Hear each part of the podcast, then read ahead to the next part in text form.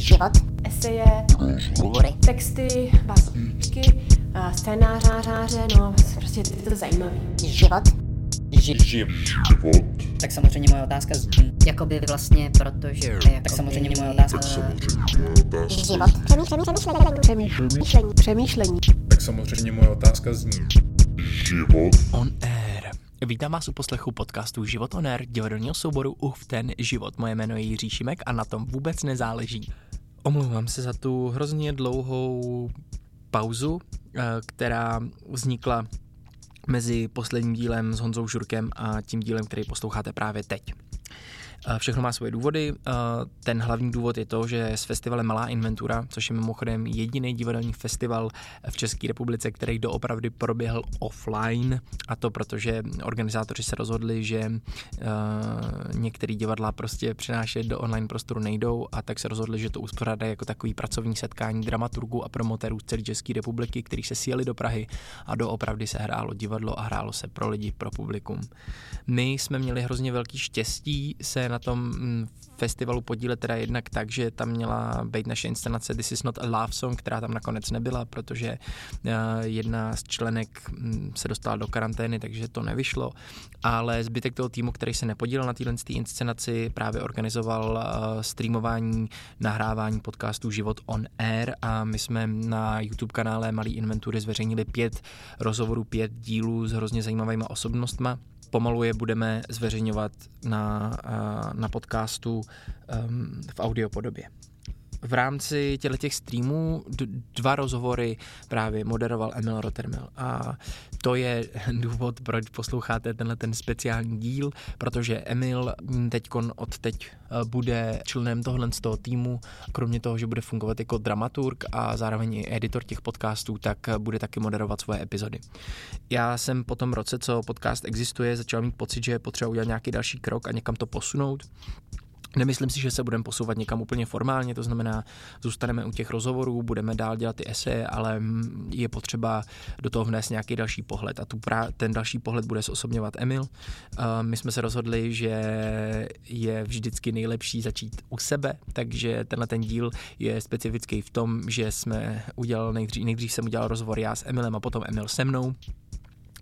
Takže uslyšíte dva takový půlhodinový kusy, kdy jsme se sami sebe ptali, uh, co to vlastně děláme, proč to děláme. Emil Rottermel je mimo jiné uh, česko-německý divadelní režisér, uh, vystudoval v Německu politologii a potom se přestěhoval sem do Prahy, naučil se česky a dostal se na Damu, kde teď ještě pořád studuje divadelní režii. Studuje je teda trošku relativní, protože samozřejmě v těchto těch podmínkách divadlo úplně studovat nejde. Ono je totiž potřeba se setkávat na místě a dělat ty věci reálně v prostoru. To teď nejde, takže to nějak zkouší online, což je samozřejmě docela zajímavý. Emil uh, předtím svůj život strávil v Brémách a nebudu už o něm dál nic říkat, protože všechno, co je potřeba, se dozvíte v tomhletom rozhovoru. Ještě než se k tomu dostaneme, k tomu rozhovoru je důležitý říct jednu úplně zásadní věc od začátku podcastu uh, máme na startovači.cz takovou patronskou kampaň, kde nás vy posluchači můžete podporovat malýma částkama prav- pravidelně, měsíčně nebo třeba jenom jednorázově. No a za celou tu dobu nás nikdo podporovat nezačal, nevím, co si z toho mám přesně vzít, ale stala se jako naprosto zlomová záležitost a já věřím tomu, že teď to bude už jenom lepší a lepší. Adriana Světlíková, naše nová patronka, se rozhodla, že nám bude měsíčně posílat 250 korun. A to je naprostý zázrak, protože najednou mám pocit, že někdo tu naší práci, kterou děláme, bere dost vážně na to, aby nás nějak podpořil. Takže bych k tomu chtěl vyzvat i vás, jestli vám přijde, že naše rozhovory nebo tenhle ten projekt má nějaký všeobecný přínos. Takže odkazy na rozhovory, které už teď vysejí na YouTube, najdete popisku téhle epizody. Najdete tam taky odkazy na startovat. Zároveň ty odkazy jsou i na webu životonet.cz, protože tenhle ten uh, úvod jsem se rozhodl, že se trošku uvolním a bude improvizovaný, tak uh, už nevím, co vám říkat, takže nic říkat nebudu a můžeme začít s rozhovorem. Takže ahoj Emile. Ahoj. Uh, já bych začal uh, základní otázkou a um, to je to, jak se vůbec dostal do um, České republiky, odkud seš a jak jsi skončil v Praze, nebo začal. Záleží, jak to vnímáš. Já jsem se narodil v Brémách, a, ale moje máma je z Prahy. Mm-hmm. A vlastně kvůli tomu, my jsme tady byli vlastně každý rok, nějak uh, už od dětství mm, na dovolenou a tak. K tomu městu mám vlastně docela dlouhý vztah, nebo aspoň pocit uh, toho vztahu. Um, a když mi bylo nějak no, ještě důležité je uh, říct, že moje máma vlastně mě naučila česky mm-hmm. a já jsem se to musel nějak uh, později naučit víceméně sám, nebo evidentně s pomoci, ale um, na vlastnou uh, pěst, tak. A v pubertě to byl nějak pro mě docela ident, jako otá- velká otázka identity, jako mm-hmm. to, co to vlastně znamená a tak. Tak jsem začal chodit na nějaký kurzy a pak, když jsem studoval v Lipsku politologie, tak jsem mm, tam šel na češtinu a pak Erasmem do Prahy. Mm-hmm. 2014 a od té doby jsem tady. A e, když si teda, ta, ta politologie je mimochodem pro mě jako hrozně zajímavá a o to více zajímavý, že vlastně v zápětí, když si teda potom přišel do Prahy nebo už si tady byl, jsi se dostal potom na Damu. A já vždycky nad těma jinýma oborama těch lidí, kteří studují Damu, tak vždycky jako mám hrozně tendenci se vlastně jako ptát, proč si vybrali třeba tu režii. Jakože u toho herectví mi to přijde čistý, prostě je to hrozně povrchní motivace, ty prostě chceš být ten herec, ten herec je vidět e, v rámci toho procesu, jak toho divadla, tak toho filmu, prostě je to ta jakoby výkladní skříň. Jo? Tak e, co tě motivovalo k tomu jako věnovat se režii, co tě motivovalo k tomu nebejt vidět, ale vlastně jakoby tvořit tu věc, kterou vidí lidi potom? Uh, nevím, jak, herectví mě taky baví a i občas to nějak uh, dělám, ale asi jsem nikdy vlastně neuvažoval vlastně o tom si tady jako na damu hm, přihlásit na to herectví. To byl asi už v nějaký době mého života, když jsem si vlastně nemohl představit nebýt tvůrcem toho, v čem bych jakoby vystupoval. A zároveň taky jsi byl starší, že když jsi se dostal na damu.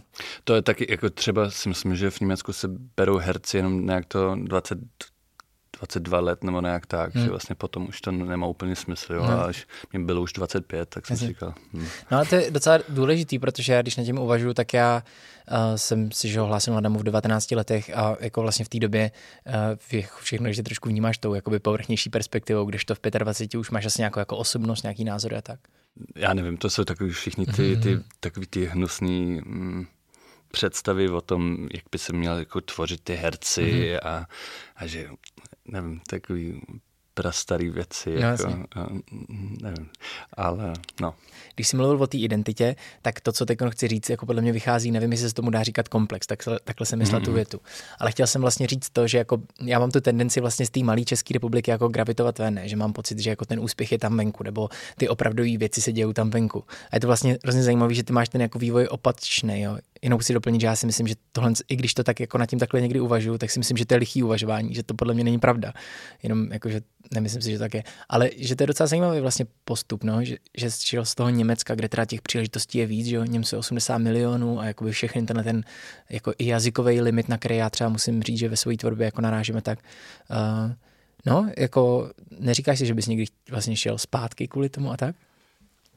Pro mě byla to vlastně velká otázka, když jsem se teď hlásil na magistra, uh-huh. že to, to byl vlastně pro mě strašný jako str- strašně těžká otázka. Já jsem to vlastně diskutoval se spoustuma lidma a jestli bych neměl mm, buď zpátky do Německa nebo ještě někam jinam, protože jsem říkal, když teď tady zůstaneš na ten magister, tak to bude ještě těžší potom zase někam jinam, jo. A zároveň říkám, že vlastně v Německu na mě jako nikdo nečeká. Mm-hmm. Jako, to je taky nějaká falešná představa, že, že, by, že tam jakoby v Německu tam jsou ty příležitosti, tam leží jako jen tak jako všechno možný. Mm, a mi přijde vlastně v něčem, mi přijde Praha strašně dobrá v tom, že je dostatečně velká, aby tady vlastně byly vlastně strašně jako příležitosti, ale zároveň dostatečně malá, aby vlastně ty cesty k těm různým lidem jako nejsou, nejsou tak daleko. Jo? Mm. Vlastně stačí si zeptat pár, nebo vlastně, že to nejsou tak, mm, tak dlouhé cesty vlastně se někam dostat nebo někoho poznat a, a, a v tom je to přijde vlastně strašný um, um, no, dobrá jakoby půda vlastně. Mm, jo, jo. Máš pravdu, že jako vlastně ten vztah mezi tou velikostí a teď myslím jako velikostí té scény a toho množství lidí, kteří se v něm pohybuje, je vlastně docela mm, jako vlastně na dobrý hodnotě. A by the way, Praha je samozřejmě jako divadelní overkill, že jo. To je jakoby 100, 120 divadel jako v milionovém městě, to snad jako není nikde, jo. Takže to je samozřejmě tak jako extrém, takže ono svým způsobem ta Praha tím divadelním centrem nějakým jako je, takže já jsem tady třeba v tomhle jako i rámci spokojený. Ale zase zára, jako narážíš, musím říct za moji jako zkušenost, za tu dobu, co se vlastně na té nezávislé scéně pohybuju, tak zase musím říct, že někdy vlastně na tu malinkatost vlastně trošku i narážíš, jo? že se vlastně jako určitý paterny opakujou a tak a, a, a nebo, nebo, nebo se tady vzniká taková jako provinčnost a to se bude dít i v Německu, již jako, že se vytváří takové jako skupiny vlastně té nezávislé scény, které tak jsou na těch svých píš, písečcích a tak. Já bych byl hrozně rád, kdybychom se do budoucna jako nezávislá scéna naučili jako být nějak víc jako imerzivní mezi sebou, jako eh, víc nějak do sebe jako vplouvat. Ale uh, ještě bych možná, mě docela zajímá, nebo mě vlastně docela baví ještě na chvilku to srovnání mezi tím německým a českým. Jo? Uh, já jsem, jako, jestli jsem cenil nějaký jako rys, uh, jako český někdy, tak to pro mě vždycky bylo uh, jako určitá česká neschopnost se brát vážně. Že mně jako přijde, že vlastně nakonec jako i v tom českém jako humoru, nebo i prostě já to tak vnímám, jako že nakonec že si prostě nějak jakoby přijdem vlastně trapně, když se jakoby bereme vážně. Ale když jsem viděl třeba německý divadlo, tak mám pocit, že tam jakoby s tím moc velký problém není. To si teda taky nemyslím. No, jak, jak, jak, se k tomuhle vztahuješ, když máš mnohem větší zkušenost s tím německým a s tím českým, jako tenhle ten pohyb mezi touhle uh, nějakým jako typem principu nebo možná nějaký identity, možná, jak tohle vnímáš, to mě, to mě zajímá. Jako, já si myslím, že zároveň tady kamarádi a tak, jako kolem divadla, který znám a tak, že vlastně taky do určitý míry se berou vážně. Jo? A že vlastně tady i ta, i ta malý, nebo ta malá jako nezávislá scéna, nebo ne malá, ale ta nezávislá scéna vlastně má takový trochu, nebo ne trochu, ale má k tomu takový postoj, že to vlastně jakoby stále jakoby umění a má svou cenu a tak. A zároveň mám pocit, že ta nezávislá scéna v Německu proti ty vlastně um, těch jako kamenných budovech a tak vlastně má už takový úplně jiný um, postoj jakoby mm-hmm. v té v kultuře a k to vnímání. A vlastně v tom mi to přijde tady docela zajímavý, že i ta nezávislá scéna má vlastně mm, v něčem, nevím, to, to asi není to správný slovo, ale nějaká hrdost, nebo mm-hmm. jako, a to mi přijde vlastně docela fajn. A zároveň mi to přijde vlastně příjemný, když, když ne všechno je tak úplně strašně vážný. A, mm-hmm. a to, to je mi uh, sympatický. Že já vždycky, když jsem viděl ty německý divadla, tak říkám, že, že, tam, že tam jsou taky ty opravdický jako emoce, víš, a je to taky jako velký a hodně je to jako často jako drásavý a tak. A já se vlastně cítím komfortně trošku, když si z toho vlastně spíš jako děláš srandu. No a za, možná to je právě, že oni se berou vážně a jsou tam jako ty, ty, ty velké divadla a kvůli tomu, že se berou tak vážně, tak můžu i takhle způsobit, nebo že mm-hmm. si mhm. myslím, že pokud se nebereš jako, nebo po, takový to debilní přísloví asi z nějaký managementu nebo co, mm. jo, ale že pokud si sám nebereš vážně, tak kdo ti má brát vážně, ne? Jako je, je, je, je. Um, a si myslím, že si trochu něco na tom je, mm-hmm. ale zároveň se to člověk ne, nesmí jako přehánět. Přehánět vlastně. Já jsem ještě jednou slyšel takovou divadelní poučku, eh, když už jsme u těch frází, um, že vlastně to dobrý divadlo vzniká mezi tím, když ho bereš jakoby smrtelně vážně a smrtelně se tomu jako vysmíváš. A vlastně, že, že to dobrý divadlo vznikne jako přesně jako uprostřed. Když jako ty, ty póly jsou úplně jako stejný. Hmm. Že to nejzajímavější jako vzniká tam. Já nevím, co to přesně znamená, ale jako musím říct, že mě to jako baví a třeba ty bys mohl být stělesněním toho, že teda jsi vlastně částečně jako Němec. Trochu Čech. Uh, nevím, to je možná jako lichá úvaha, ale jenom vlastně docela baví. Uh, Emile, já jsem tě vlastně ke spolupráci na tomhle podcastu pozval po tom, co jsme spolu připravili stream jednoho našeho představení v ten život Words of Apology a pak jsme spolu ještě dělali ten stream vlastně uh, té naší premiéry This is not a love song, kterou jsme teda museli udělat online, protože to nešlo opravdu. A já jsem uh, na jako to by scenil na té spolupráci a proto jsem vlastně tě pozval jako k tomuhle podcastu, že nějakým způsobem jsem měl pocit, že mm, když začneš něco jako dělat, tak jsi jako samostatný, že vlastně nemáš takový to, některý lidi, když po nich něco jakoby chceš, tak oni na to jak kdyby nezreagují a musíš jim říkat jakoby každý krok, jo. Jak vnímáš nějakou jako svoji uh, samostatnost jako v nějakým tvůrčím procesu, ale i třeba jako na divadle? Jako jaký je tvůj myšlenkový proces, jak nahlížíš nějaký jako problém, když před tebe přijde, jako spíš jsi jako analytický, nebo vlastně jdeš jako nějakou jako pocitovou cestou, jak to jako vnímáš? Mně to přijde docela důležitý tohle. Já si pamatuju, že někdy, myslím v druháku nebo nějak tak, jsme měli uh, nějaký workshop um, na Damu a Braňo Mazuch jako představil každý z našeho ročníku. Mm-hmm. A říkal o mně, že mám hodně analyticky přemýšlení. Mm-hmm. A asi s tím uh, um, asi do, jako docela souhlasím, nebo mm-hmm. že vlastně mě hodně pomůže se nějak dát ty, um, ty témata nějak do určitý kategorie, nebo jako mm. vlastně o tom přemýšlet takový trochu zorganizovaný. Mm. A zároveň mi přijde, jako, nebo důsledem toho asi jsem slyšel už párkrát, že, že třeba ty věci, co jsem dělal, tak jakoby na damu nebo tak, že by bylo příliš racionální a že mm. tam chybí trochu ta emoce. Mm. A to je, to je takový trochu věc, že mm, nevím, že, že nemám úplně pocit, že to se vyloučí vlastně, mm. nebo že to je takový strašně demotivující, jo? když mm. říkáš, ty přemýšlíš jako um, racionálně a to, znamená, to neznamená, že tam není emoce, mm. jo? Um, a, a i naopak, že vlastně i ta, i ta, ta emoce má nějakou svoji racionalitu, mm. si myslím. A když si mluvil o tom jako procesu, tak mě vlastně mm, strašně pomůže vlastně si vymýšlet jako společně s lidma a, a strašně mi pomůže jakoby nahlasovat o těch věcích mluvit mm-hmm. a potřebuji nějaký mm, nějakou odporu vlastně jako mm-hmm. někdo, kdo mi dá a sám, sám se sebou jako často zároveň jako padám do, do úplně neschopností, mhm. protože mm-hmm.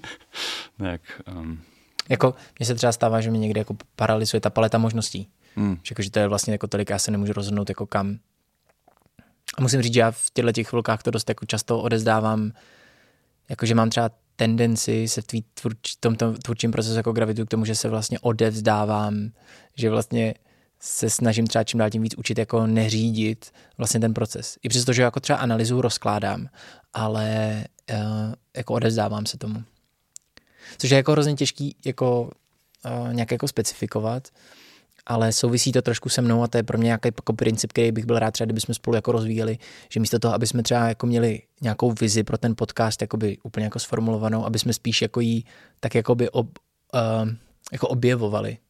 Jestli mi rozumíš, co tím myslím vlastně. Mně přijde, že proto je momentálně i skvělá jako příležitost mm. vlastně, že ta doba, že jo, momentálně připravuju nějakou věc mm, se spolužákama a vlastně vůbec mně nejde o to, jakoby, co to říká, kdo tomu rozumí, komu se to líbí, nebo všechno tyhle ty věci, protože vlastně stejně jako momentálně strašně tolik po, jako pochybu o, o tom dosahu, jakoby, tak je vlastně jediný, že to dělá vlastně pro mě a já, mě to baví a jestli jako někdo tomu rozumí, že chci, nebo že někoho to zajímá, že chci dělat věc o pálení pálenek, tak mm. je mhm. mi to vlastně jedno. Yeah, yeah. Jako, všechny ty věci, co v tom je, to je takový spíš, no, by mi to bavilo, kdyby to tam bylo. Jako, hmm. Proč? Vlastně nevím. Tohle je vlastně jako verze číslo dva tohohle rozhovoru. My už jsme jako jednu jsme natočili, ale rozhodli jsme se, že to uděláme trochu jinak. A já jsem od té doby přemýšlel na jednu věc. Ty jsi mluvil o tom tehdy, že vlastně to umění, když jsem se tě jako ptal na to, proč vlastně dělat to umění dneska, k čemu to je a tak dále, tak jsi řekl, že vlastně si skončil to i díky té pandemii, že to je pro tebe. To si teď vlastně zopakoval. No a já jsem od té doby přemýšlel ještě na jednou věcí, jako by udělat krok dál, jo? že mi vlastně totiž přijde, že když to děláš pro sebe a vlastně tě to baví, a to je ta hlavní motivace, tak vlastně lidi bude pravděpodobně bavit se na to koukat, jestli mi rozumíš. Um, dneska víš, jak jsme, jak jsme přišli, jak jsme přišli k nám, ty mi to jenom jako došlo uh, a ten můj syn Kilian tam prostě byl na té zemi a vlastně byl úplně jako nadšený z toho, jak šlape potom um, po, po, Cizrně. Po té cizrně, hmm. jak šlape po té cizrně prostě a úplně jako je hotový z toho, že má pod těma nožičkama něco, co ho jako píchá a vlastně to tak jako zvláštně ohledával a byl v takovém jako stavu toho zaujetí a mě teda mrzelo, že jsem neměl jakoby čas, jo, protože jsme chvátali na to nahrávání toho podcastu, ale vlastně mi přišlo, jako chvilku jsem se na něj tak zase opět jsem byl, to je vlastně hustý, že jak se jako soustředí ten člověk na to, že dělá něco a vlastně taky on nám nechtěl nic dělit, ale mě vlastně fascinovalo se na něj koukat si myslím, že to funguje jako odsaď pocať, jo? Mm-hmm. Jako vlastně, mm-hmm. že když, Nemůžeš se na to spolíhat asi, ne? Mm, no, i když to je takový úplně do sebe zahleděnost, tak vlastně v tom momentu jako tebe to taky přestane zajímat, že jo, jakoby. Ale, ale když jako v tom momentu přijde k tobě a ukáže ti, že má, má ty cizařiny pod nohama, tak jako je to super. Jo. Jo, jo. Já si myslím, že tady je důležitý nějak najít nějaký balans, že vlastně pokud, pokud, jako pokud to nebaví ani tobě, tak jako komu to má bavit. Jo? No, jako, jasně, no, no, jasně. a tak si myslím, že pokud to baví jako aspoň, nebo pokud to baví tobě hodně, tak to je už dobrý začátek. Nebo jako takhle to, to, to vnímám. A to taky není žádná um, věda, ne? Ne, není, není, je to, je to dost jednoduchý. A ještě mi napadla uh, jedna věc, že jsem si uvědomil, nevím, proč mě to nenapadlo hned na poprvé ta otázka, ale ty jsi vlastně režisér, já jsem herec, to je jako super, já nevím vlastně, jestli se někdy herci s režisérama baví a tím způsobem, který si tě chystám zeptat. Uh, jako řekni mi, jak, jak třeba jako pracuješ vlastně s hercema, jako když je máš vlastně jako fakt režírovat a potřebuješ je třeba dostat jako k nějakému tvýmu výsledku a ten člověk to třeba hned nechytá, jak jako uh, uvažuješ nad, nad tím letím. Já vím, že to je hrozně jako těžký, ale vlastně by mě docela zajímalo, asi jsem nemluvil s žádným režisérem nikdy jako o tom, jak vlastně nad tím uvažuje, protože je to svým způsobem jaká manipulace, že ty potřebuješ, aby ten člověk se dostal k něčemu konkrétnímu. To je strašně, nevím, uh, to je strašně těžký. A ještě když mu si nedodělal ani tu školu divadelní, no. tak ještě nechceš ten režisér hotový, jako, Právě, já si dám prdel. Jako, no jo, ale zároveň jakoby, eh, říkáš pravdu, jo, jako, že vlastně ani nemám tolik jako těch zkušeností. Ale, ale, ale to jsem, to, já jsem si dělal prdel. jo, jako, ale že- na, na základě těch eh, zkušeností, které mám, no. tak uh, je to pro mě vlastně strašně těžký, protože um, nějak nechceš, aby právě ty lidi museli tam něco dělat, co se jim nebaví, nebo nějak tak. A, a zároveň, já si to pamatuju v jedné věci, co jsme dělali jako v, v Nodu, co jsme hráli. Um, a pak jsem měl jako vlastně po jedný představní jako konflikt s jednou herečkou, který říkal, že to hrála tak dobře jako nikdy. A já jsem říkal, ne, ne, to bylo úplně jako jinak, než jsem si to představoval. Mm. A v tom momentu, protože to jsou úplně dva jiné perspektivy, jo, a úplně jako chápu, že pro ní to byl úplně nejlepší pocit, který ona to z toho měla, ale zároveň to neznamená, že to zvenku vypadá stejně, jo. Mm. Nebo a, a to je asi um, občas mi bylo řečeno od profesoru, že bych mohl být klidně jako důslednější jakoby mm-hmm. v té v té mý vize a zároveň mi přijde um, taky dobrý těm hercem a herečkám dát jako tu úplně jako volnost, mm-hmm. jo, že, um, jak k tomu napadá, my jsme teď nedávno na, pomáhal jsem nahrávat um, Aničky Klimošový a uh, Petra Erbesovi uh, takový uh, reportáž audio o takových hobby indiánech kolem Drážďan, mm-hmm. který tam hrají jako si na kovboje. Jo. Mm-hmm. A občas mm, tě je takový reenactmenty a hrajou nějaké věci a ten jeden týpek tam říká, jo, uh, víme, co máme říkat, víme, v jaký náladě a víme, co máme dělat. Mm-hmm. A pak to děláme. Jako, a že mi to přijde, že to je takový úplně jako herectví 101, jako, Jo. že, že to stačí. Jako. Um, nevím, nevím, asi, asi lépe to být na to už neodpovídám. Mm. Uh, mě napadla jedna věc, uh, že když jako teda přemýšlím nad těma dvěma perspektivama, jo, tak uh, jestli to správně chápu, tak ten režisér ten vlastně vidí toho člověka v tom celku, když to ten herec jako nutně vidí sám sebe a celek, jestli mi rozumíš, že jakoby uh, Uh, režisér, když si představíš trichtýř na vodu, tak ten režisér je vlastně ten trichtýř na vodu, který se ale kouká jakoby do toho trichtýře a vidí tu malou dírku uprostřed a ten herec je v té malé dírce a kouká se ven z toho trichtýře, jestli mi rozumíš. A ty perspektivy jsou jakoby hrozně jako jiný, no.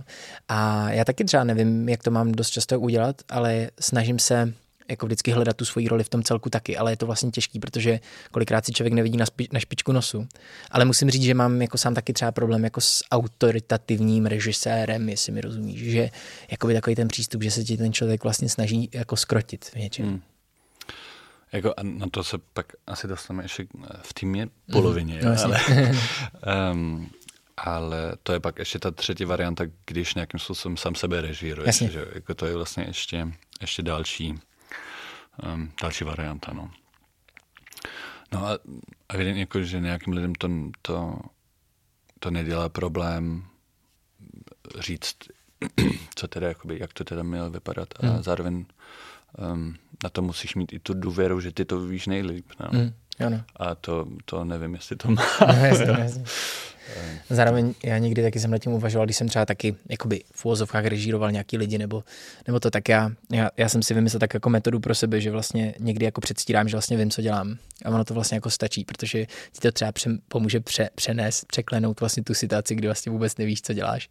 A je, že, že mi to přijde, že to je hodně takový jako pohyb nějaký víry, víš, jako víry jednoho k druhému, víry k celé té věci a tak.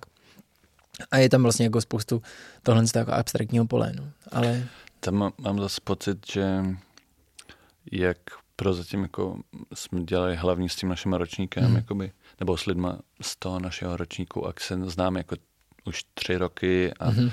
V těch různých jako situacích a tak, tak oni už všichni tyhle ty věci jako znají vlastně mm. a, a všichni ty triky, že se hrajou na to, že vím, co, co teda chci, jako to už jako úplně to koukají hned, jak, že to už, když jsme teď začali zkoušet uh, tiskovku, tak tam byly takový v tom momentu, když jsem fakt měl úplně pocit, že to už, to už nefunguje, Jo, jako jo. to možná fungovalo v prváku. Jako. Já rozumím. Jasně. Což je zajímavé, že, že ono taky uh, někdy takový ten profesionální odstup je taky dobrý, jako při té práci, víš, jako taky, že mám pocit, že když se někdy ty osobní, jako osobní roviny, myslím v osobním životě pak prolínají i s tou prácí a tak, že jasně jsem si taky třeba za tu dobu trochu vlastně naučil, že když tam jako je takový to oddělení, jestli mi rozumíš to, že ne vždycky spolu ty lidi, co spolupracují, musí být úplně i ty přátelé a musí být úplně hodně propojený. Jako mi to tak nepřijde, protože mi přijde, že jsou to dva typy propojení, jo? že ty vlastně si rozumíš na nějaký tý takový tý úrovni, když spolu dva lidi komunikují o něčem a mají spolu něco vytvářet, tak si můžou ro, jako rozumět si spoustu věcí, aniž by si je řekli, ale to neznamená, že se musí znát, jako že o sobě musí vědět všechno, že, že, že vyznají všechny svoje jako aspekty a takže to tajemství je někdy jako vlastně docela důlež, důležitý a vlastně mě to baví, eh, tenhle ten typ stavu. No ale to jsem trochu uh, zamotal, chtěl jsem říct, že taky mi přijde, že celkově u toho divadla vlastně bych chtěl hrozně si umět udržet, jak jsi to řekl s těma indiánama, nebo hobby indiánama, yeah. jak, si- jak si řekl, že teda my víme, co chceme říct, eh, víme, jak to má jako atmosféru, jak to máme říct a, a to mi přijde vlastně super, no, že to právě moc nepřevymyslíš někdy. Ať děláš cokoliv vlastně. Hele, uh, máme, mám na tebe ještě posledních sedm minut teďko, jo? Tak uh, pojďme se, nebo chtěl bych se tě zeptat, jestli by si mohl přiblížit uh, témata, kterým by ses chtěl v rámci podcastu Život on Air věnovat, um, co ti přijde zajímavý a co si myslíš, že bychom alespoň tematicky měli jako do toho podcastu pro naše posluchače dostat do budoucna. Tyjo, tak to je teď eh, pistolou na hruď. eh, někde jsem to měl asi v, v nějakých eh, textech. Počkej. Na, napsaný, moment. Rychle tady papír, papír.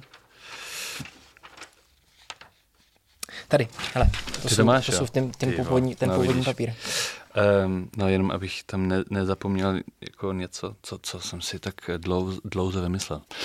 Um, no já nevím, jako, nebo mně přijde pro mě vždycky nějak zajímavý téma je vlastně urbanismus, to mi přijde vlastně dobrý a ještě um, že mám taky pocit, že to je vlastně aktuální téma, jako jak se momentálně i to město změní a, a jak je teď tenhle ten stav má nějaký um, vlivy na to všechno a zároveň um, je to i strašně důležitý téma pro nás Hmm. všichni. Jo. Jako, um, tak, tak to je určitě jako jedna věc. Um, A můžu zase mhm, jenom takovou jakože doplňující otázku, jako um, co ti na tom urbanismu přijde důležitý, nebo třeba i jako možná i z nějaké jako konkrétnější perspektivy třeba k Praze, víš, jakože Jo, třeba um, já mám rád uh, Rohanský ostrov, nebo měl jsem ho rád, um, nebo a teď uh, postupně ho mám mít a mít rád, tak se tam jako teď staví úplně ty hrůzy.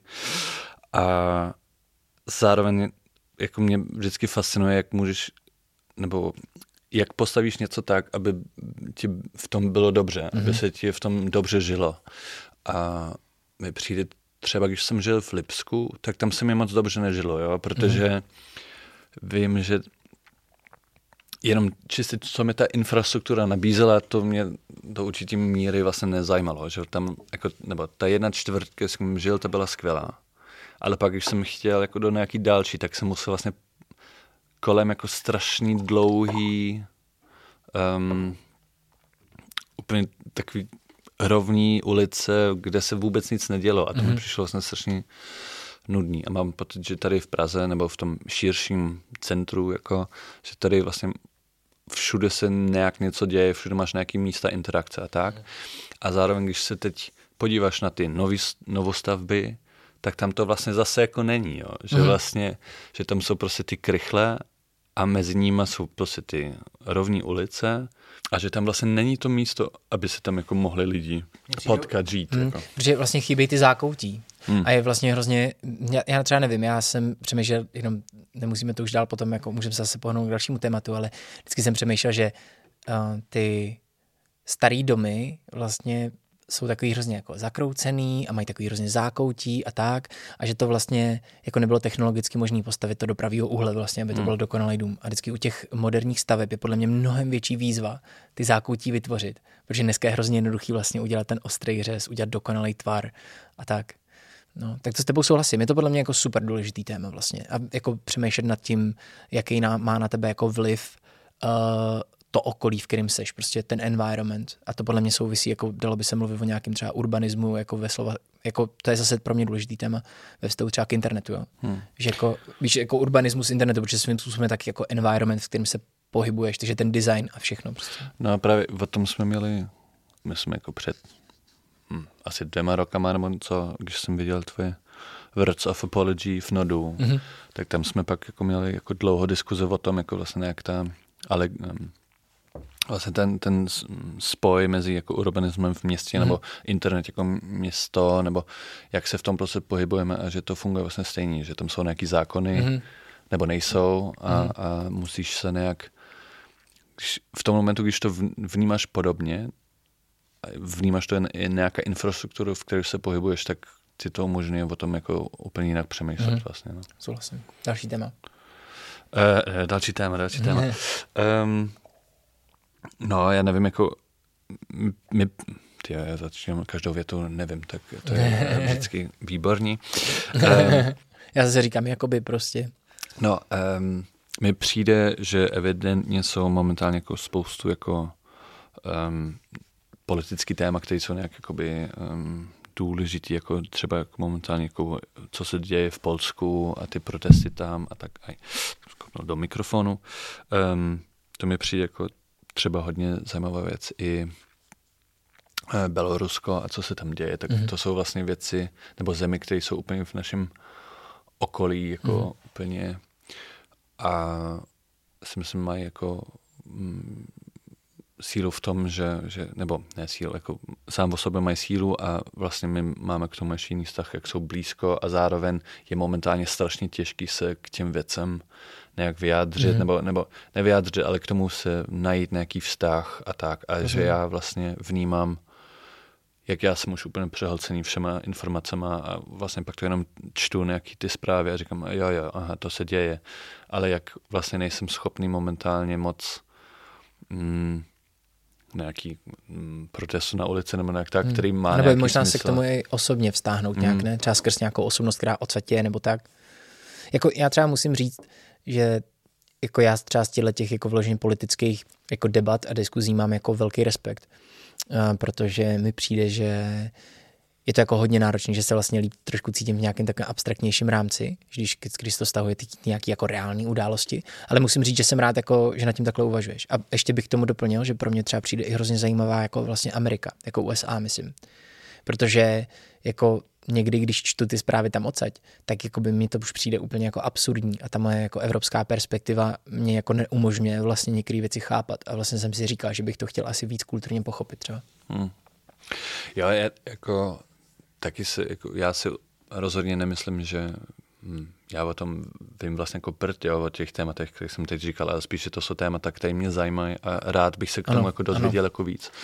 A, a, a to mi přijde vlastně zajímavý, jo, Jo. jako vlastně takhle nějak potom uvažovat spíš spíš o tom, jako, o tom už vím hodně, ale spíš, co bych já si chtěl dozvědět. Jo, rozumím. Jak jsme už mluvili o tom Německo a, a, a Česko a tak, že vlastně, jak eh, znám pár lidí jakoby v Německu a vlastně tam jako nějak uvažovat o tom, jak se to vnímá momentálně jinak, ta, mm, ta situace, nebo jak oni vidějí tu budoucnost, nebo, nebo nějak tak, jako ještě tomu dát nějaký takový rámec, by mě taky docela zajímalo. No. To je ještě taková věc, co se tak nabízí. Jo. A já bych ještě chtěl uh, jednu věc, protože, si, protože jsem samozřejmě čet ty tvoje poznámky, když jsi mi to poslal.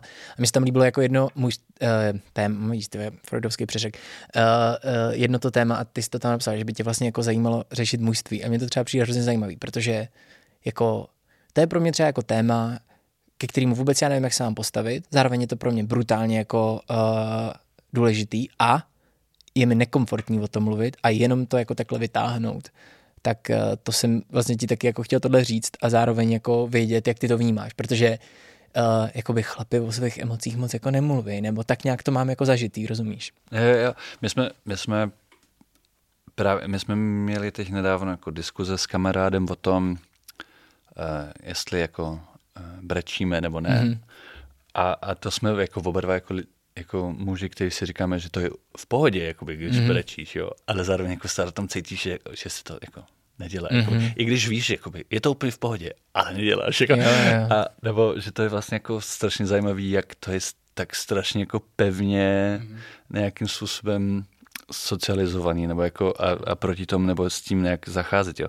A, a třeba jsme mluvili o tom, že nejjednodušší je prostě brečet u filmu, Aha. protože vlastně na jedno jako říkáš, jo, jo, jako teď mám jako ten důvod, nebo Jo, jako, jo. že, ne, spíš, spíš než ten důvod, jako spíš ten, uh, tu vymluvu, jo, že toto ve mně pouštilo, jo, jako, a to nebrečím sám od sebe, jo. že vlastně um, s mou přítelkyní jsme o tom mluvili, že ona jak bylo prostě teď jako těžké jako všechno, jo, tak říkala, že občas jako prostě má potřebu jako brečet a pak je jí líp, mm. nebo nějak, že to funguje a že vlastně jsem měl takový momenty, kde, kde jsem říkal, ty kdybych to taky mohl jenom takhle pouštět, jo, ale nějak to prostě nefunguje. A, a to mi přijde nějaká zajímavá vlastně věc, jako jak to máš vlastně v sobě a jak vlastně s tím nějak jako pracuješ, nepracuješ, no. Takový ten jako eh, heterácký pohled na to mužství, že ten chlap jako je nějaký drsný nebo tak, no.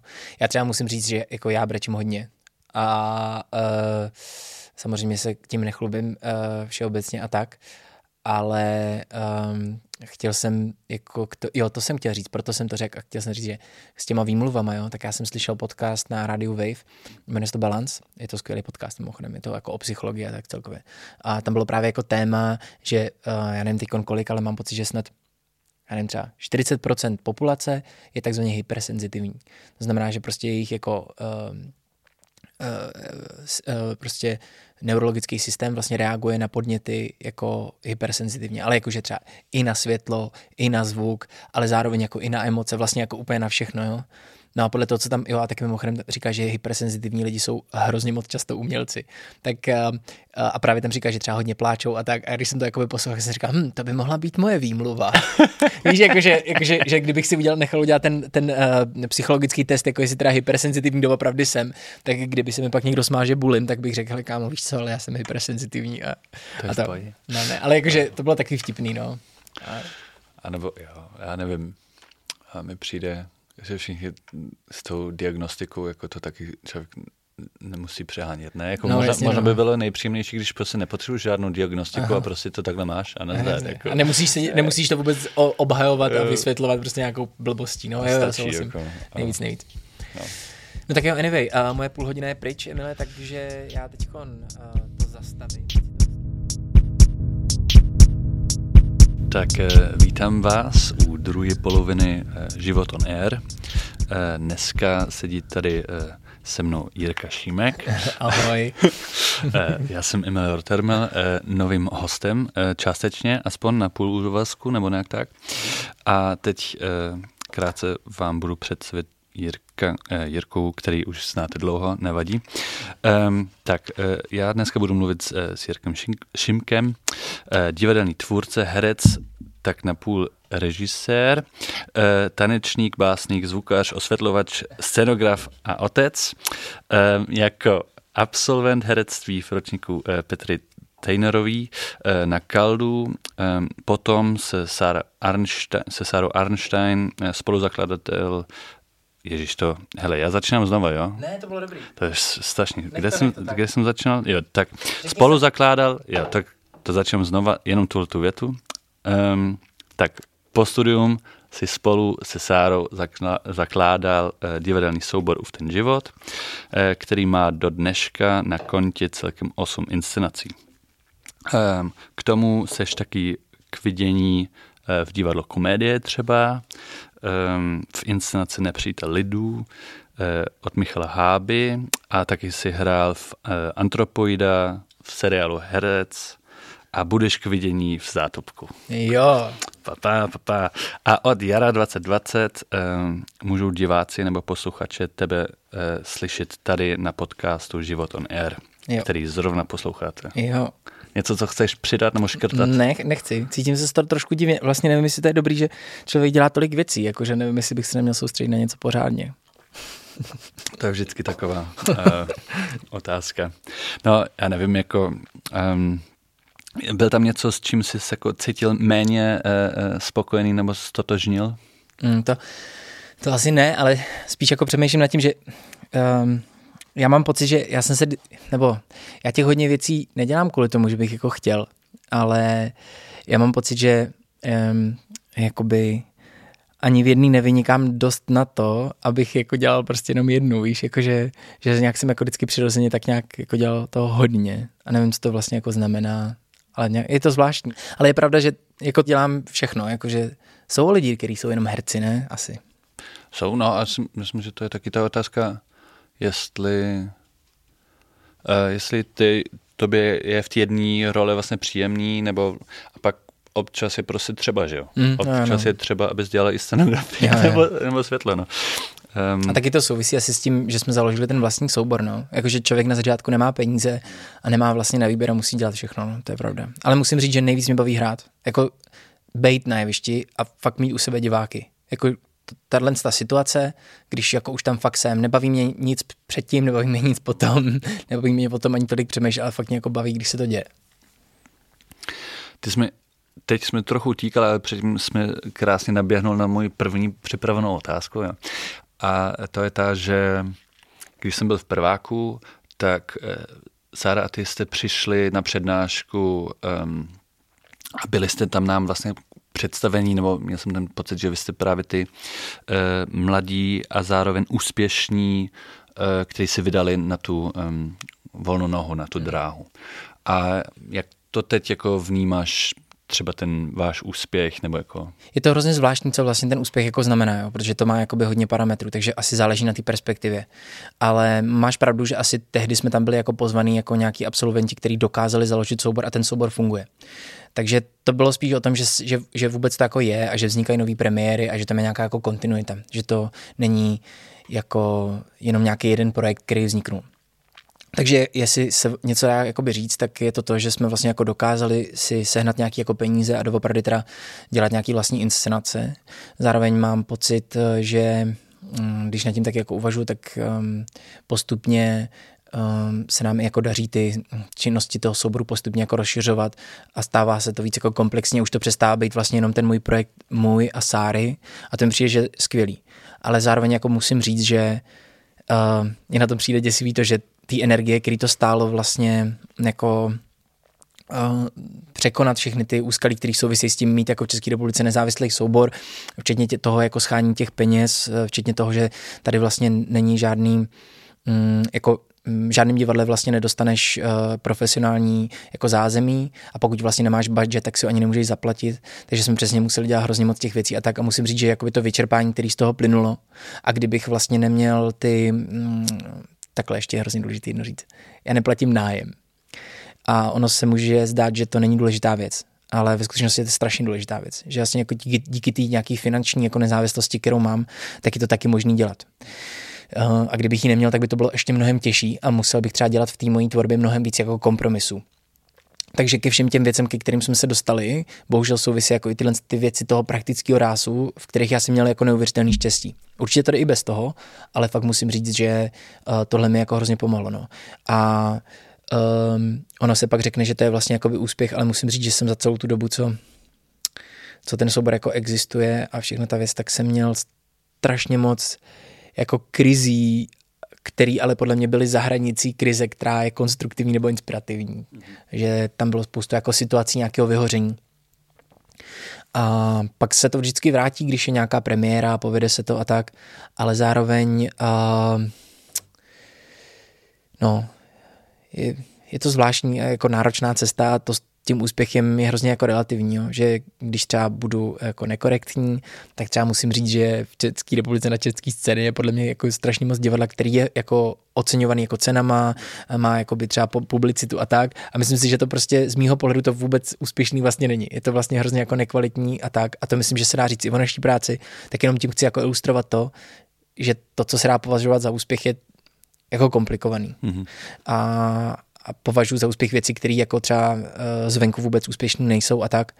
No a v našem případě je to spíš jako o tom, že jsme dokázali teda jako vybudovat jako organismus, který uh, jako si dokáže vydělat na svůj provoz a zároveň jako dostává ty granty, což je taky jako nějaký úspěch, protože vlastně se teda řekne jako ano, máte dostatečně kvalitní jako výsledky na to, aby jste mohli dostat tu veřejnou podporu o který já si myslím, že je nutná pro kulturu a myslím, že to je dobře, že to také.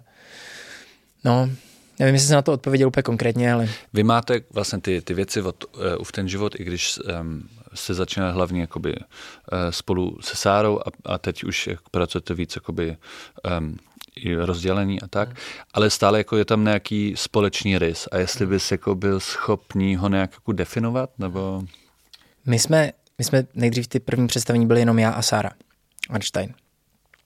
A to bylo prostě kvůli tomu, protože nás jako to spolu jako hrozně jako bavilo a naplňovalo. No, ale pak nás to začalo vlastně jako nějak osobnostně vyčerpávat, to, že vlastně jsme spolu, takže jsme se teda skutečně jako rozdělili a teď vlastně jsou to spíš takové dvě osy, které vlastně furt dohromady drží ta značka. No a jestli spolu jakoby něco máme uh, jako společného, um, tak je to určitě to, že oba dva máme jako gravitujeme k tomu si vybrat nějaký téma a pak na něm jako dlouho researchově pracovat, že vlastně jako vyvíjíme, uh, co přesně na tom tématě je fakt jako důležitý. Píšeme jako texty oba dva a hodně pracujeme, co se textu týče jako z poezí. Že vlastně máme hodně tendenci jakoby ty, um, ty fakta, které vlastně nazbíráme v tom researchi, dávat nějak do té poezie a tu poezii pak používat na tom jevišti. A taky si myslím, že je pro nás pro oba dva důležité jako pohyb. A ten pohyb a vlastně nějaká ta práce s tím slovem tohohle typu, myslím si, že by se dala jako najít jako něco, co nás jako se Sarou jako tvůrce oba dva spojuje, no. A to se trošku váže k té tvojí první půlce, že já mám pocit, že já se beru strašně moc vážně hmm. a Sára má v sobě mnohem víc jako lehkosti. Hmm. A to myslím, že chybí v mých inscenacích, který jsem dělal sám bez Sáry a nevím, jestli Sáře chybí, takže se beru moc vážně, spíš ne. Dobře, no já mám pocit, um, že jsi říkal, že teď jako děláte, děláte to zvlášť a um, jsi mluvil o té o ty poezie, že to mm-hmm. je mhm. jako um, nějaký společný moment. Um, je moje research, jak mm. jsem o tom mluvil, uh, tak uh, jsem našel na uh, o tebe evidentně i, i videa, jak slim, slim uh, Slemuju. Slemuješ, jo, jo pardon, jo. pardon. Um, a já vlastně já musím říct, že sám mm, poezie je pro mě jako docela jako tě, těž, těžký pole vlastně. Mm-hmm. E, jako bondy mužů, ale jako jin, potom už to je pro mě jako těžký. Jo. A, um, a vlastně jaký máš pro tebe jako vztah k té poezii, nebo jako proč je to pro, pro tebe nějaká blízká forma, nebo co v ní vidíš? Mm, no já, takhle, já k ní já k tomu, já vlastně nevím, jestli to totiž poezie je, protože já k tomu nepřistupuju tak, když třeba jakoby píšu ten text, jo, já k tomu nepřistupuju tak, že vlastně uh, vytvářím fakt jakoby ty rýmy a úplně to tak jako nefunguje. Oni dost často jsou to jakoby, uh, jsou to jako věty a nemá to, ne, nemohl by si říct takový to A, B, A, B, B, B a víš, jakože Takhle pravidelný to není, ale já nějak jakoby v tom jazyce cítím nějaký rytmus.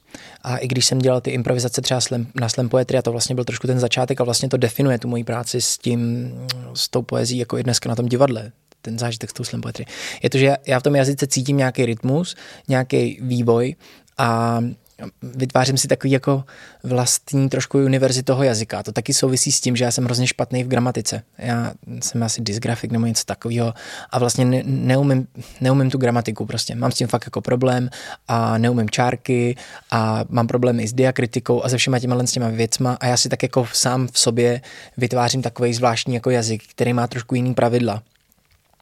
No a v tom uměleckém tvaru tahle ta výmluva vlastně funguje. Víš, jakože vlastně můžu říct, že to je ta umělecká licence a vlastně se můžu tvářit, že to dává jako smysl.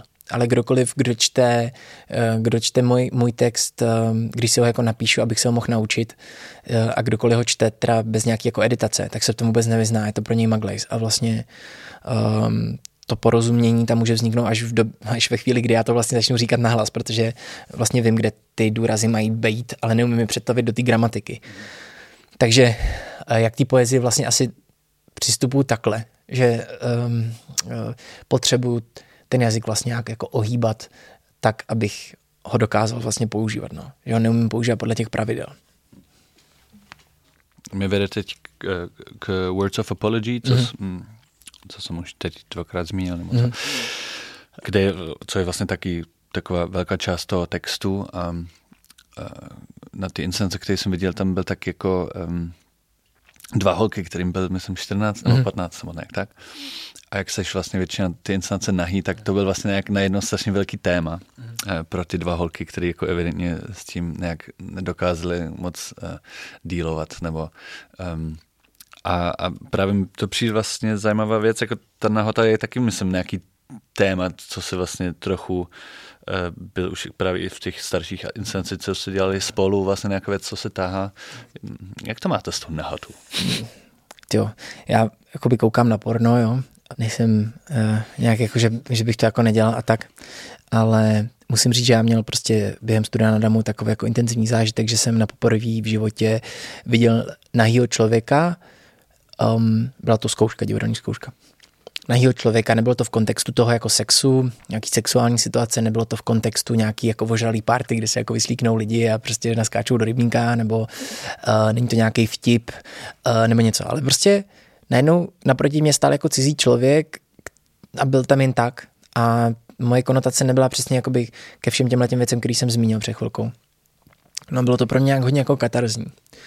A mm, od té doby mě vlastně jako fascinuje na tom jevišti pracovat s tou nahotou právě ne s těma konotacema. A přijde mi to nějak důležitý a přijde mi to, přijde mi to hrozně zajímavý. A ačkoliv uh, teď řeknu takovou jako zvláštní věc, ale že jakoby jsem prostě jako heterosexuální a tak, tak musím říct, že za, zatím za všechny ty zkušenosti, co jsem na tady na byl, tak mi nejvíc přijdou zajímavý ty střety s těma chlapama, protože ty na to reagují velmi jako zvláštním pocitem, že vlastně najednou jako proti ním stojí ten nahý muž a přesně jako není to prdel, není to žádná jako chlapácká sranda, že jsme se slíkli a dělali nějaký píčoviny, víš, ale vlastně je to prostě a tak nějak jako se tomu, a mě to i baví jako s těma chlapama vlastně to nějak tak jako trochu řešit eh, na tom jevišti a tak, tak ano a s těma holkama tak samozřejmě no, protože u nich to způsobilo ty rozpaky a nějakou tu nervozitu a, a myslím si, že i pro ostatní diváky a to představení postavení, takže vlastně na sebe všichni vidějí a že taky prostě bylo to na nich vidět, že jsou z toho nervózní a bylo to zábavný v něčem, no tak to opravdu bylo to téma. Ale takhle já to vnímám, no. A mm, hrozně rád, a já ještě taky mě na té nahotě, to se mi furt nepodařilo, ale já s tím tak jako zacházím hodně nedbale, víš, jako, že mi to je fakt jedno a, a ty nahoty je tam vlastně tolik, že se ztratí ten důraz a vlastně to celý to. No já bych hrozně potřeboval najít nějakou holku, která by s tím dokázala pracovat stejně jako já. Se ukazuje, že u těch žen je to ještě trošku víc jako kontroverznější, než jako u toho chlapa. Nevím vlastně. Mi přijde, že, že já jsem viděl v Altě, že se teď nespomenu, mm-hmm. ale před pár lety tam byla, myslím, jedna um, divadelnice z Maďarska mm-hmm. a dělala vlastně celý takovou inscenaci, jako která byla tam vlastně celá nahá od začátku do konce a to mi přišlo strašně silný bohužel se teď uh, vzpomínám na to jméno, jo. Mm. ale vlastně mi přišlo, že tam jako vždycky funguje nějaká, jako nějaký čas, že se musíš zvyknout vlastně na to tělo, na to nahý tělo, že vlastně nějakým způsobem nějak s tou vlastní frust, nebo ne frustrace, ale takový to, vlastně nevíš, co s tím teď máš dělat, jo. A ještě, když to není jenom na ten šok moment, aha, teď kdy přiběhne nahý člověk, ale když to je právě na díl, hmm. že to ne tak dlouho, že se na to zvykneš, jo. Jo. Mm. A mám pocit, ale že tam funguje vlastně ten, ten mužský a ten ženský tělo nějakým způsobem, no, že to prostě funguje trochu jinak, jo? Mm. že vlastně, že ten, že ten ženský tělo je vždycky, nebo jak, z marketingu, z reklam a tak. tak Všude jsou ty nahatý ženský v těch Právě, plavkách. no. Jako. A zároveň jako je tam právě mnohem častěji ta objektiviza, objektifikace. Jo, jo. A, a zároveň to mužské tělo, jak je to vlastně, jak jako v něčem jakoby je, mi přijde, nebo když zrovnám tyhle dva věci, tak jako v něčem je jednodušší to, to ženské tělo po nějaký době už nevnímat tolik, mm-hmm. protože se nějak na to zvykneš. Mm-hmm. A to mužské tělo tebe furt jako um, dostane zpátky k tomu vnímat, protože nejseš na to ukazování Zvyklý. toho mužského těla tak zvyklý. No. Jo no, je to jako zajímavá problematika a já ještě mám taky jeden příklad, to je zase Němka, eh, působí myslím v Berlíně, se jmenuje Claire Sobotke, taky jsem viděl takový představení, kde byla takhle nahatá a ten, ten její prostě vztah k té nahotě byl tak strašně jako neestetický, protože jinak je to vždycky estetický, víš, jako by to tělo má, ty, to nahý tělo má ty křivky v té reklamě a jako musí být nějak hrozně, a ona k tomu přistupovala tak strašně nedbale. A mně to přišlo tak vlastně strašně super. A já jsem z toho měla jako, vlastně se mi to hrozně líbilo, to představení. A bylo to hodně tím jejím jako attitudem, nebo přístupem, přístupem. Bylo to hodně tím jejím přístupem, jak s tím zacházela. Je tam prostě hodně jako ploch, který se dá jako ohledávat a pak mě trošku potutelně na tom ještě celým taky baví to, že z nějakého důvodu to prostě ještě furt jako pro hodně lidí je hrozně kontroverzní. Ale mně to třeba kontroverzní vůbec nepřijde, ale někdy mě jako baví ty reakce, jak jsou z toho lidi jako furt tak nějak... Rozklepaný. No, ale přitom jako je to zbytečný, no. Dobrý můstek, jako jak jsi říkal, že to stále jako vede lidí do, do ty rozpaky, nebo jak, jak ten publikum na to reaguje, že mi přijde v ten život máte vlastně docela zmáklý nějak tu komunikaci s tou veřejností a s tím publikem. Zároveň eh, bych asi nebyl úplně schopný jakoby mm, víc jako definovat vlastně naše jako nějakého typického diváka nebo divačku, mm-hmm. jo? že vlastně um, jestli vy nějaký, nějakým způsobem vědomě o tom přemýšlíte, koho chcete oslavovat, mm. osl, oslovit, nebo Asi mm, neuvažujem, nebo ani já nad tím neuvažuji, takže bych chtěl jako nějakou cílovku. Ale určitě chci, aby nám lidi rozuměli. Uh, mě, a uvědomuji si to čím dál tím víc díky i té pandemii, je, že vlastně prostě to divadlo bez toho diváka prostě nevzniká. A ten divák je vlastně stejně důležitý jako já. A když ten divák tam není, tak uh, je to k ničemu. A já jsem vždycky cítil hrozně velkou zodpovědnost za to, že když si vlastně lidi koupí vstupenku, tak um, to, co jsem já tam předně jako předložil, musí být dostatečně konkrétní na to, aby se to dalo buď přijmout, nebo odmítnout. Um, takže mně přijde tohle to důležitý. Já vlastně nechci, aby ten divák měl pocit zmatku, nebo takového toho, já tomu vlastně vůbec nerozumím. I když se mi to děje, teda musím říct jako hodně často, jakože já jsem nějak nepochopil, nebo tak, to je ale jakoby v pohodě, ale já nějak pocitově k tomu směřu a vlastně jsem rád, když se v tom dá orientovat, v tom, co jsem jako vytvořil prostě. A, a tu cílovku jako nemáme, někdo nám třeba říká, jako, že by to naše divadlo nebo je pro, jako pro, pro mladou novou generaci a tak. Ale já teda musím říct, že já jsem úplně nejradši, když, a na té tvojí repríze, jak, jak jsi o ní mluvil o těm s těmi holkama, tak to bylo třeba super, protože tam bylo jako dobrá skladba publika. Tam byli starý lidi, byli tam mladí lidi, byli tam prostřední lidi a byli tam všichni lidi. A to třeba bylo, to, to já mám úplně nejradši. Já bych chtěl hrozně rád nějak jako tohle hacknout a vlastně třeba co se týče toho online prostoru, konec konců na ten podcast svým způsobem uh, jako dostat se jako k pluralitě v tom publiku.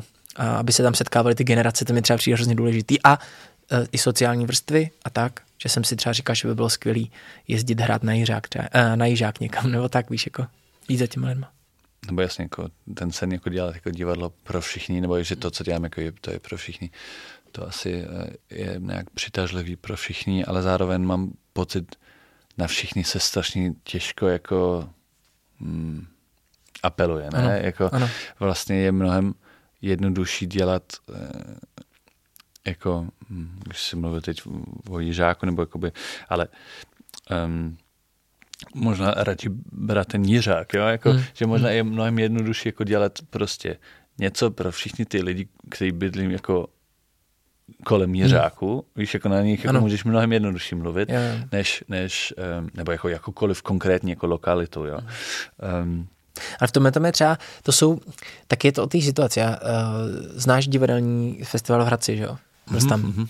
Tak třeba jakoby ten openerový program, to je třeba zázrak. Tam prostě vzniknul takový úzos v té společnosti toho Hradce, že když je ten divadelňák, tak tam ty lidi chodí a chodí na všechno. A jim to naprosto jedno. A já jsem nikde nezažil lepší publikum. Víš, tam jsou všechny vrstvy, všechny věky, všechny, úplně tam prostě ty lidi jdou a jdou jenom ze stanu do stanu a je to teda, musím říct, jako úžasný. Takže se dají vytvořit takovéhle unikátní situace a máš pravdu, že je dobrý si to vymezit třeba na ten jížák geograficky, ale už jako, ale nebudeš si tomu přistupu, přis, jako přizpůsobovat tu tvorbu, ale třeba to zkusíš jako vymezit prostě někam, no. Já si myslím, že to je vždycky i jako ty open air a ten festivalový flair Hmm. a tak, a že tam je prostě nějak léto a všechno a fajn, no. Že to je, že vlastně, že celá ta akce je vlastně přitažlivá jako spoustu, spoustu různýma faktorama, Mhm. že. Ano, Že to jako nějakým způsobem um, vlastně vytvoří takový vlastní kosmos. Nebo jako, pocit takového bezpečí pro ty diváky, že prostě se nemůže nic stát. no, A... no. Jasně, a si koupit vstupenku a vlíst jako někam do divadla, to je občas jako... Mm. Um, o tom jsme už jako taky mluvili minulý týden, že právě, že to je taková uh, strašně ne, nezvyklá je vlastně Mhm. situace pro, Ano. pro, pro mě osobně, ale pro spoustu lidí i jiný, že mám pocit, že to je vlastně takový eh, náročný pro spoustu a když to jdeš do šapita, tak to je vlastně jako Kort ještě, když se pohybuješ v kategoriích, jako je už ten život, že vlastně tak je to teda činohra, nebo to není činohra, je to taneční Hmm. divadlo, nebo to není taneční divadlo a nemůžeš to jako zadefinovat. Je to vlastně těžký, no. Jako nejlepší je, když se ti to představení povede a lidi o tom mluví mezi sebou. hmm. Že to je lepší než miliarda plagátů a PR kampaní. Prostě, no. Jestli je teď už eh, PR kampaň a tak, jestli je, eh, jestli je něco, co vlastně už eh, buď připravíš, nebo připravíte jako mm, nějakou další věc, nebo Bylo to představení, teda byla ta premiéra, online premiéra toho Love Songu. No. Opravdickou premiéru nikdo nevěděl, takže to je teď jako naprosto cíl udělat jako reálnou premiéru s, s reálnýma lidma v reálném prostoru, v reálném čase, hlavně, hlavně, aby tam nebyl žádný kamery, tak eh, to bude ta premiéra. No a já pracuji na představení, který se jmenuje, uh, teď má pracovní název a měl by mít premiéru v roce 2022 a jmenuje se to Neviditelná žena. Je to podle knížky Invisible Woman, což je, mm, ta knížka um, je o, o, o tom, jak um, jako svět jako není designovaný pro ženskou mysl a ženský tělo uh, a jak je to nebezpečný do budoucnosti vzhledem k tomu, že vlastně čím dál tím víc svět ovlivňují technologie a, a, a ty technologie jsou postaveny na algoritmech, který uh, se učí na datech, který jsou vlastně ze světa, uh, nebo ty data jsou vlastně postižený, nebo mají ten bias, bias, já to umím jenom anglicky, bias prostě k těm mužům a tak, protože prostě to má nějaký historický jako důvody, že ty data, na kterých se učí ty algoritmy prostě vytvářet ty infrastruktury toho internetu a tak dále, jsou vlastně nejsou kvalitní. A programátoři hodně říkají jako trash in, trash out. Když vlastně to, co naleješ do toho softwaru, takže se vlastně ten rozdíl a ty nedokonalosti ještě vlastně můžou jako prohloubit ještě víc do té budoucnosti. A právě díky tomu, že ta budoucnost bude postavená na strukturách, které prostě v sobě obsahují ty chyby z minulosti. No a to jsou takový malý příklady, víš, jakože um, pro mě to začalo být osobní v momentě, kdy se mi narodilo to dítě, že jsem třeba začal chodit po městě s kočárkem. Že vlastně najednou zjistíš, že uh, v tom městě nejsou rampy a uh, je obtížný se dostat do obchodu, je obtížný přejít silnici, když máš to dítě. No a to jsou všechno ty životy těch žen. A ty města ale ženy nedizajnovaly historicky. Prostě vždycky to byly muži, kteří navrhovali ty města. Nebo třeba to, jakým způsobem funguje doprava, že vlastně, já nevím, třeba vy jsme u toho urbanismu, který si ty zmiňoval v tom, když jsem se tě ptal já, že vlastně muži mají úplně jako jiný způsoby cestování městem než ženy a ta doprava je přizpůsobená těm mužům většinou. A není, ty muži to nedělají na schvál, protože by těm ženám chtěli ublížit, ale prostě proto, protože mají tu svoji perspektivu a na těch rozhodovacích postech třeba ženy nejsou a tak. Nechci do toho úplně zabíhat, je to hrozně složitý téma, no ale jakoby tím se snažím v tom novém představení zabývat, ale bude to trvat celý rok, než na něco přijdu kloudného, než bude něco k vidění.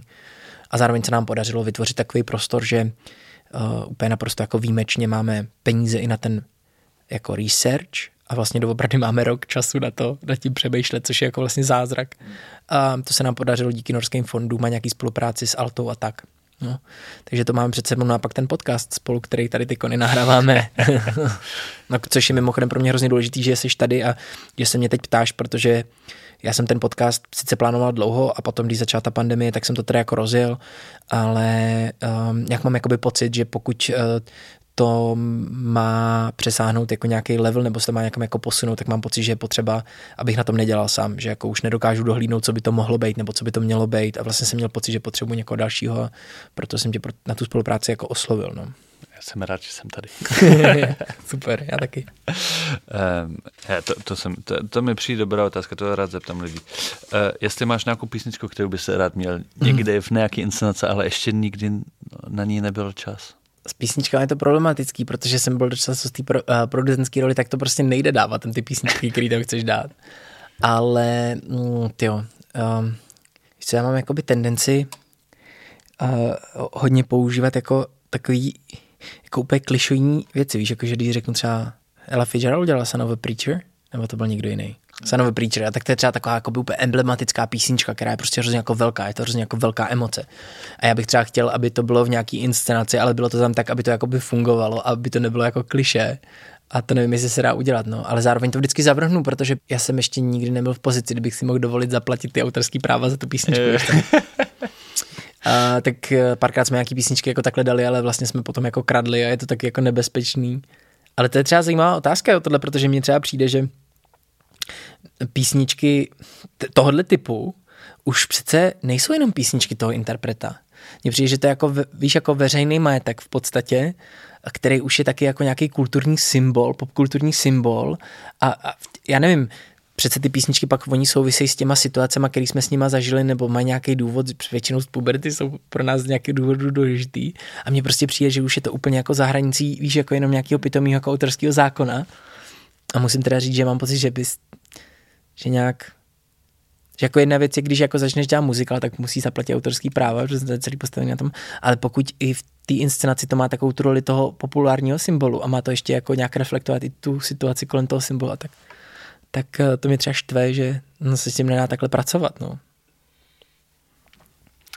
To je asi, tam zabíhám, zabíhám se úplně jakoby jinou diskuzi, jako to celý um, autorství, no, že to je vlastně jako strašně těžká otázka, protože nějak, když, kdyby se to jako nějak vzal, no, jako rozumím tomu, jak to, jak to říkáš, jo, ale zároveň um, No, ale by teď z toho stejně asi už nic nemá, jo. No, ale jasně, no.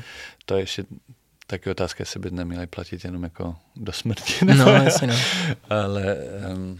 A pak taky jako na druhou stranu taky možná člověk, když něco jako vytvoří, tak jako nechceš, aby to někde někdo jen tak použil, ale zase je to podle mě jako dobrá hygiena, zase moc jako nelpit na tom, co si vytvořil. Protože mi taky přijde, víš, když na divadle jako řeknu někomu něco, nebo jako řeknu nějaký text, tak já tím, te, jako je to můj autorský text, tak já už ho taky jako vlastně odevzdám těm lidem a oni si s tím v těch svých myslích můžou dělat, co chtějí. A já nemůžu kontrolovat, co si o tom budou myslet, tyhle, víš, jakože.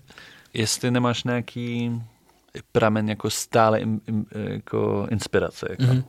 pro tebe ne, něco, co víš? Když... Já mám jako celkově trošku takový podle mě postižení a to je, a myslím si, že už jako to začíná být problém, uh, já furt vlastně jako nasávám informace. A je mi jedno jaký.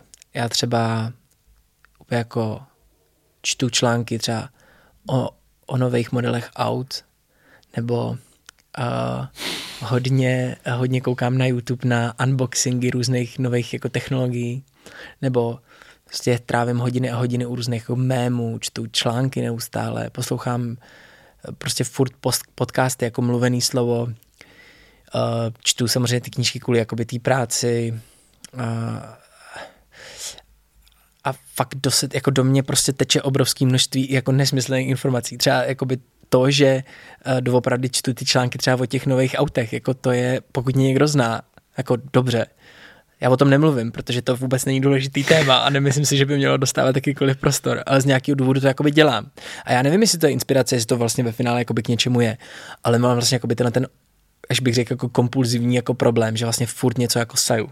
A ono dost často se pak teda stane, že to jako někde uvízne a tak, ale já, já to nedělám kvůli tomu, aby z toho něco bylo, já, ale a já si vlastně nemůžu jako pomoct. A mám mm, velký problém jako tyjo, být třeba i jako vlastně ticho nebo jako upokojit tu mysl a tak. Musím říct, že mi na to pomáhá jako jedna věc, což je třeba téma, který bych si jaký chtěl věnovat v tomhle podcastu, ale jsou to uh, vlastně jako psychedelické drogy. To je takový jako zvláštní jako téma, který jsem se ještě jako nevěnoval, ale chtěl bych. A mě hrozně, já mám hrozně rád prostě uh, ty, uh, jak se mu říká, houbičky prostě, no. Uh, to je hrozně jako zajímavá, jako vlastně zvláštní látka a dělá s tou mojí jako hlavou to, že se vlastně jako sklidní. Někdo to má naopak úplně.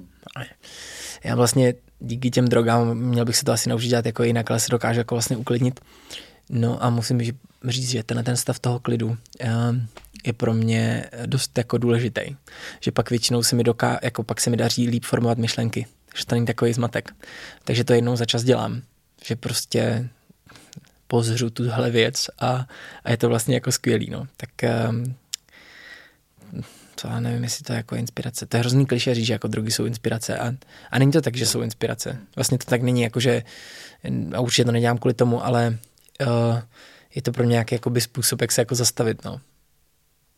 Takže jako tohle, no, ty, asi tyhle dvě věci, když se takhle jako zatáš. Dobře, tak, um, tak možná ještě poslední, úplně poslední otázka. Jak zvládneš vlastně jako ještě jako, že, že ty Asára jako jste manželé a máte dítě a zároveň jakoby máte ten soubor spolu a jak zvládneš vlastně tady tu um, rovnováhu nebo hmm. jako tu... Myslíš jako vložně pracovně i mezi náma a jako osobně, mezi hmm. Sarou? Nebo pokud nechceš o tom mluvit. To je ne, ne, ne, jako... je, to, já to zkusím třeba nějak jako krát čejt, ale Uh, víš co, museli jsme se toho hrozně moc jako naučit a jsme se skončili u toho, že jsme spolu museli přestat dělat to divadlo. Že jsme se vlastně rozhodli, že uh, ten náš vztah jako osobní je pro nás mnohem jako víc důležitější. Takže když jsme vlastně od sebe oddělili tu tvorbu a vlastně to zůstalo tak, že ta, jakoby už ten život jako je prostor, v kterém Sára může jako tvořit a já v něm můžu tvořit, tak to vlastně začalo fungovat. Ale v momentě, kdy jsme spolu jako pracovali a i vlastně žili, tak uh, si vlastně nevěděli, jestli ten tvůj osobní život je práce nebo práce je osobní život. A vlastně to bylo blbý. A z nějakého důvodu se nám tehdy podařilo jako si tu prioritu nastavit a od té doby to vlastně funguje. Hrozně rád bych byl, aby jsme spolu ještě někdy něco udělali, ale ty děti jsou vlastně hrozně jako problém. A když vlastně pracuje Sára, tak já hlídám dítě a naopak. Tak eh, to už jako asi nepůjde. No. Eh, je to podle mě trošku škoda, nebo teda pro, já to aspoň cítím tak, že to je škoda za mě. A, ale je to tak, no. Takže jsme si jako museli vybrat. Nevím, jo, já vlastně vůbec nevím, jestli někdy v historii byl někdo, kdo spolu dokázal pracovat a žít, víš. Teda něco je, když je to krátkodobí, ale když je to dlouhodobí, tak to prostě nejde podle mě. Protože já vůbec taky na té nezávislosti toho jako divadelního tvůrce mě vlastně jako štve to, mm, že nemáš tu pracovní dobu a je hrozně na tvý vlastní disciplíně jako si udělit a rozdělit ty věci. A jak to se to všechno slivalo dohromady, tak uh, tak, je to, tak to začne být hrozně jako zmatek. No. Dobře. Jo? Tak Ke... asi hotovo? Pro, pro dnešek. Tak jo. Hotovo. Super. Tak jaká to Na konci začátek. Slyšeli jste rozhovory dva tentokrát. Uh, od téhle chvíle uh, se bude pomalu, ale jistě podcast Život on Air měnit. Uh, můžete se těšit na nový hosty, na nový témata. Budeme se trochu víc vzdalovat od divadla a budeme hledat důležité věci, o kterých je potřeba mluvit dnes, jak už jsme naznačili s Emilem. Uh, a chci jenom ještě zmínit Adrianu Světlíkovou, naší novou patronku, která nás pravidelně podporuje malou měsíční částkou. A pokud chcete být jako ona, můžete to udělat, běžte na startovač.cz a tam si najděte podcast Život on Air, anebo se proklikněte skrz popisek téhle epizody. Tak, to je všechno. Díky, čau.